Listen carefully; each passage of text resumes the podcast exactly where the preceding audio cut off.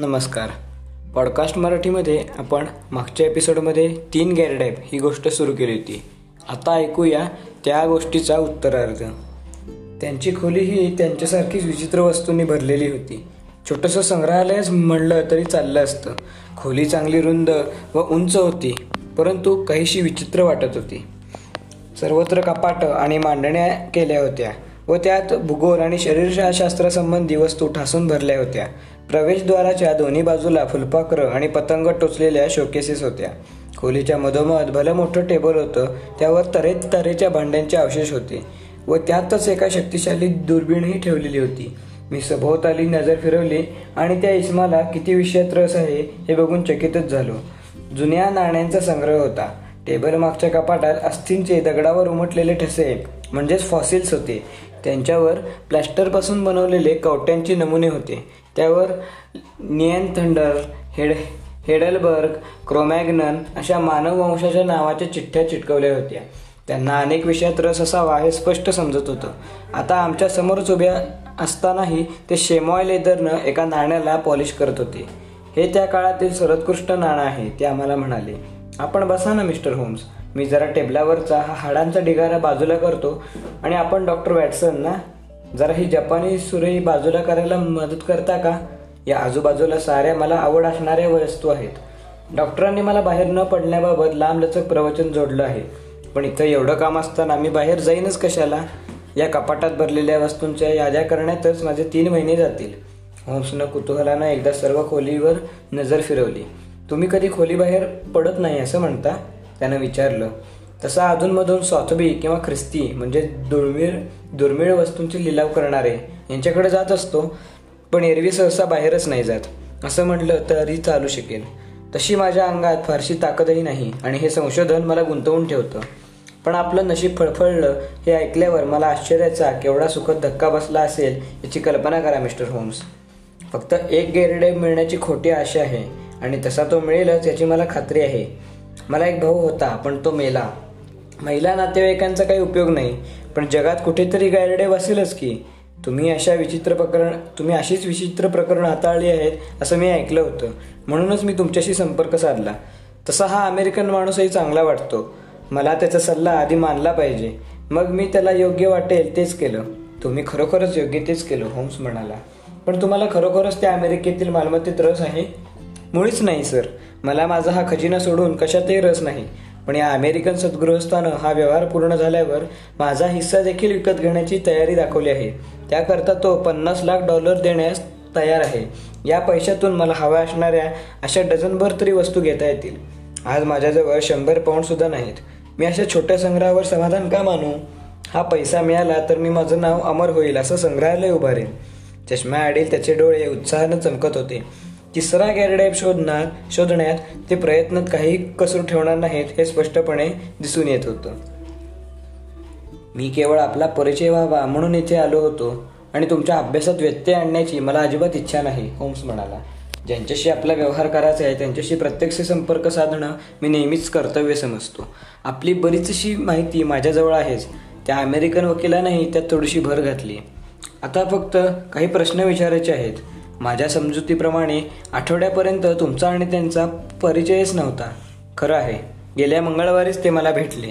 ते तुमच्याशी आमच्या आज झालेल्या भेटीबद्दल बोलले का? हो, तुमच्याकडून ते सरळ माझ्याकडेच आले. ते संतापलेले होते. त्यांनी संतापलेचं कारण काय सांगितलं का? त्यांच्या अभिमानाला ठेच लागली म्हणे, पण इथून जाताना मात्र त्यांचा राग निवळला होता. त्यांनी पुढे काय केलं? नाही. त्यांनी तुमच्याकडे काही पैसे मागितले? नाही सर, कधीच नाही. त्यांच्या योजनेत शंका घेण्यासारखं काही आढळलं नाही? नाही, मुळीच नाही. मी टेलिफोनद्वारा तुमच्याशी भेटण्याची वेळ ठरवली. याविषयी तुम्ही त्यांच्याशी बोललात? हो, बोललो. होम्स काही वेळ विचारात गडला. तो काहीसा गोंधळला आहे हे त्याच्या चेहऱ्यावरून समजून येत होतं. तुमच्या या संग्रहात एखादी मौल्यवान वस्तू आहे? छे, कुठली हो. मी काही श्रीमंत माणूस नाही. हा संग्रह चांगला आहे, पण त्यात किमती वस्तू एकही नाही. तुम्हाला चोरीची भीती वाटते? अजिबात नाही. पण तुम्ही इथे किती दिवस राहत आहात? जवळजवळ 5 वर्षे. होम्सच्या या उलट तपासणीत व्यत्यय आणण्यात आला तो जोराजोरात दार ठोठवण्यानं. नॉर्थन गॅरिडेबनं दरवाजाची कडी काढताच तो अमेरिकन वकील आत घुसलाच. अरे वा, तुम्ही इथे आहात वाटतं. तो हातातलं वर्तमानपत्र नाचवीत म्हणाला, कधी एकदा तुम्हाला गाठतो आहे असं झालं आहे. तुमचं अभिनंदन मिस्टर नॉर्थन गॅरिडेब. आता तुम्ही श्रीमंत झालात. आपला शोध संपला. मिस्टर होम्स, तुम्हाला उगाच त्रास झाला याचं वाईट वाटतं. त्यानं हातातलं वर्तमानपत्र नॉर्थन गॅरिडेबला देत दिलं. त्यातील एका जाहिरातीभोवती चौकट केली होती. नॉर्थन गॅरिडेब ती वाचू लागले. तसं मी आणि होम्स त्यांच्या खांद्यांवरून डोकावू लागलो. ती जाहिरात पुढीलप्रमाणे होती.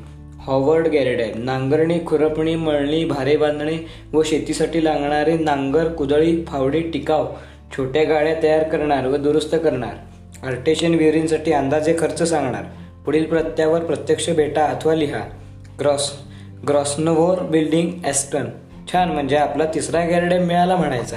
नॉर्थन गॅरिडेब उत्साहानं म्हणाले, मी बर्मिंगहॅममध्ये चौकशी करीत होतो. तिथल्या माझ्या एका माणसानं स्थानिक वर्तमानपत्रात प्रसिद्ध झालेल्या जाहिरातीचं हे कात्रण दाखवलं. आता आपल्याला घाई करून हा व्यवहार एकदाचा पुरा केला पाहिजे. मी या माणसाला पत्र पाठवून उद्या दुपारी 4 वाजता तुम्ही त्याला त्याच्या ऑफिसमध्ये भेटाल असं कळवलं आहे. मी जाऊ म्हणता? तुम्हाला काय वाटतं मिस्टर होम्स? तेच नाही का चांगलं होणार? बोलून चालून मी एक अमेरिकन उपरा. त्यानं माझ्या कहाणीवर का विश्वास ठेवावा? या उलट तुम्ही ब्रिटिश आहात. तुम्हाला इथे लोक ओळखतात. तुमच्यावर ते विश्वास ठेवणारच. तसं मीही तुमच्याबरोबर आलो असतो, पण मला उद्या भरपूर कामं आहेत. त्यातून काही अडचण आली तर मी तुमच्या मदतीला हजर असेनच. पण मी कित्येक वर्षात एवढा प्रवास केलाच नाही. त्यात अवघड असं काही नाही मिस्टर गॅरिडेब. इथून 12 वाजता निघायचं म्हणजे 2 वाजून गेल्यावर तुम्ही तिथे पोहोचाल. तुम्ही त्याच रात्री माघारीही येऊ शकता. फक्त या माणसाला गाठायचं आणि त्याला सारी परिस्थिती समजावून सांगायची आणि तो अस्तित्वात असल्याचा पुरावा म्हणून त्याचं प्रतिज्ञापत्र घ्यायचं. मी एवढा अमेरिकेहून इथं आलो आणि तुम्हाला स्वतःच्या फायद्यासाठी 101 मैल जावं होत नाही? त्यानं काहीसं चिडून विचारलं. यांचं म्हणणं बरोबर आहे, होम्सनं दुजोरा दिला. यावर नॉर्थन गॅरिडेब काहीशी हताशपणे खांदे उडवत म्हणाले, ठीक आहे, तुमचा आग्रहच आहे तर मी जातो बापडा. ते म्हणाले, तुम्ही माझ्यासाठी एवढं काही केलं आहे की तुम्हाला नाही म्हणणं माझ्या जीवावर येतं. ठीक आहे तर, ठरलं तर मग, होम्स म्हणाला. यातून काही निष्पन्न होतं तर ते तुम्ही मला कळवालच. ती जबाबदारी माझी. अमेरिकन आपल्या घड्याळावर नजर टाकून म्हणाला, मला आता निघालं पाहिजे. मी उद्या येतो आणि तुम्हाला बर्मिंगहॅमला जाण्यासाठी मदत करतो मिस्टर नॉर्थन. मिस्टर होम्स, तुम्ही माझ्या बाजूला येत आहात? नाही, मग येतो मी. उद्या रात्रीपर्यंत तुम्हाला आमच्याकडून चांगली बातमी ऐकायला मिळेल. तो अमेरिकन गेला तसा होम्सचा चेहरा नेहमीसारखा झाला.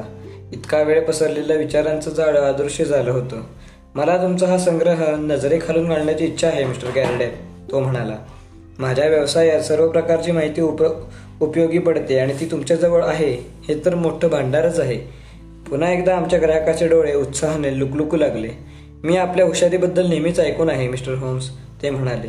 तुम्हाला वेळ असेल तर मी हे स्वतः सर हिंडून दाखवतो. माफ करा, पण आत्ता मला वेळ नाही. पण तुम्ही सारी विगतवारी केली आहे आणि प्रत्येक वस्तूवर नावाची चिठ्ठीही लावली आहे. त्यामुळे तुमच्या मदतीशिवाय मी उद्या इथे येऊ शकलो तर त्यांच्यावर नजर टाकायला तुमची काही हरकत तरी नाही ना? अजिबात नाही, आपण जरूर येऊ शकता. मात्र त्यावेळी खोली बंद असेल. मिसेस सॉन्डर्स 4 वाजेपर्यंत खाली असतात. त्या त्यांच्याजवळच्या चावीनं तुम्हाला खोली उघडून देतील. बहुधा उद्या दुपारी मी मोकळा असेन. आपण मिसेस सॉन्डर्सना कल्पना देऊन ठेवली तर बरं होईल. आणि अचानक आठवलं म्हणून विचारतो, हे घर तुम्ही कुणामार्फत घेतलं? नॉर्थन गॅरिडेब या अचानक आलेल्या प्रश्नामुळे चकित झालेले दिसले. एग्वेर रस्त्यावरील होलोवे अँड स्टील मार्फत. पण हे कशासाठी विचारता? जुन्या वास्तू बघितल्या की माझी पुरातत्वशास्त्राची आवड जागी होते, होम्स हसून म्हणाला. हे घर क्वीन ॲनेच्या काळातलं आहे की जॉर्जच्या, हे मला जाणून घ्यायचं होतं. जॉर्जच्या, शंकाच नको. असं, मला तर ते त्यापेक्षा जुनंच वाटते. जाऊ दे, त्याची सहज खात्री करून घेता येईल. आता येतो आम्ही. आपला बर्मिंगहॅमचा दौरा यशस्वी होऊ. दलालाचं ऑफिस जवळच होतं, पण ते नेमकं त्या दिवशी बंद होतं म्हणून आम्ही सरळ बेकर स्ट्रीटवर माघारी आलो. रात्रीचं जेवण होईपर्यंत होम्सने या विषयावर शब्दही काढला नाही. ही समस्या जवळजवळ सुटल्यात जमा आहे, तो म्हणाला. तुझ्याही डोक्यात काहीतरी कल्पना असेलच ना? मला शेंडा बुडकासुद्धा समजला नाही. शेंडा हाती आला आहे, बुडका उद्याला येईल. तुला त्या जाहिरातीत काही विशेष आढळलं? हां, एक गोष्ट आढळली. नांगर या शब्दाचं स्पेलिंग चुकलेलं आढळलं. हां, म्हणजे तुझ्या लक्षात आलं तर तुझ्यात दिवसेंदिवस चांगली सुधारणा होती वॅटसन. तो शब्द आपल्या दृष्टीने चुकला आहे, पर अमेरिकन इंग्लिशच्या दृष्टीने बरोबर आहे. छापणाऱ्यानं मजकूर आला तसा छापला. त्याप्रमाणेच बकबोर्ड, आर्टेशन विहीर हे प्रकारही अमेरिकेतच आढळतात. थोडक्यात म्हणजे इंग्लंडमधील संस्थेनं दिलेली ही अमेरिकन जाहिरात आहे. यावर तुला काय म्हणायचं आहे? ही त्या अमेरिकन वकिलानंच दिली असणार, पण कशासाठी? त्याचा खुलासा अनेक प्रकारे करता येईल. मुख्य म्हणजे त्याला या नॉर्थन गॅरेडॅबला बर्मिंगहॅमला पाठवायचं होतं हे अगदी स्पष्ट आहे. तिथे जाऊनही त्याला काहीही सापडणार नाही असं मी सांगणारच होतो, पण नंतर मनात आलं की ते जात आहे तर एक परीने चांगलंच आहे. उद्या सगळ्या गोष्टीचा उलगडा होईलच. वॅटसन. होम्स सकाळी लवकर उठून बाहेर गेला. जेवणाच्या वेळी तो आला तेव्हा त्याचा चेहरा गंभीर झाला होता. हा मामला माझ्या अंदाजापेक्षा जास्तच गंभीर निघाला वॅटसन, तो म्हणाला. यात धोका आहे. आत्तापर्यंत मी वॅटसन तुला चांगला ओळखतो, पण तरीही इथे आपल्या जीवालाही धोका आहे याची तुला कल्पना असलेली चांगली. ही काही आपली धोक्याला सामोरं जाण्याची पहिलीच वेळ नाही होम्स, आणि अखेरचीही असणार नाही. पण यावेळी निश्चित कसला धोका आहे, मी विचारलं. आपला एका खुनी बादशहा म्हणजे बदमाशाशी गाठ आहे हे वकील महाशय जॉन गॅरिडॅब याची मला खरी ओळख पटली आहे. तो म्हणजे दुसरा तिसरा कुणी नसून खून खराब्यासाठी कुविख्यात खुनी इव्हान्सच आहे. अजूनही मला नीटसा उलगडा झाला नाही. खरं आहे, तुझ्या व्यवसायात अशा तऱ्हेची माहिती लक्षात ठेवण्याची गरज पडत नाही. येता येता मी स्कॉटलंड यार्डच्या ऑफिसमध्ये शिरून आपला मित्र लेस्ट्रेड याला भेटलो. कधीकधी आपली मनोदेवता आपल्याला सावध करते, त्याप्रमाणे वागलो तर आपला फायदाच होतो. तसंच आज मला वाटलं की त्याच्या रेकॉर्डला या अमेरिकन वकिलाची माहिती मिळते का ते बघावं. तिथल्या गुन्हेगारांचं रेकॉर्ड बघताच मला वकिलाचा हसतमुख चेहरा समोर आलेला दिसला. तिथे त्यानं जेम्स विंटर उर्फ मोर क्रॉफ्ट उर्फ खुनी इव्हान्स अशी नावे धारण केली आहेत. असं बोलता बोलता होम्सने खिशातून एक लखोटा बाहेर काढला. मी त्याची छोडीची माहिती लिहून आणली आहे. वय 45, शिकागोचा रहिवासी. अमेरिकेत तिघांना गोळ्या घालून मारलं. राजकीय पुढाऱ्याच्या मदतीनं तो तिथून पळाला. 1893 साली लंडनला आला. वॉटरलू रोडवरील एका नाईट क्लबमध्ये पत्त्याचा जुगार खेळत असताना त्यानं गोळी घालून एका इस्माला मारलं. परंतु पहिला हल्ला मयत इस्मानच केल्याचं सिद्ध झाल्यामुळे इव्हान्सला सौम्य शिक्षा झाली. मयत इस्माचं नाव रॉजर प्रेस्कॉट असल्याचं समजलं. तो शिकागोमध्ये बनावट नोटा आणि नाणी बनवण्यासाठी प्रसिद्ध होता.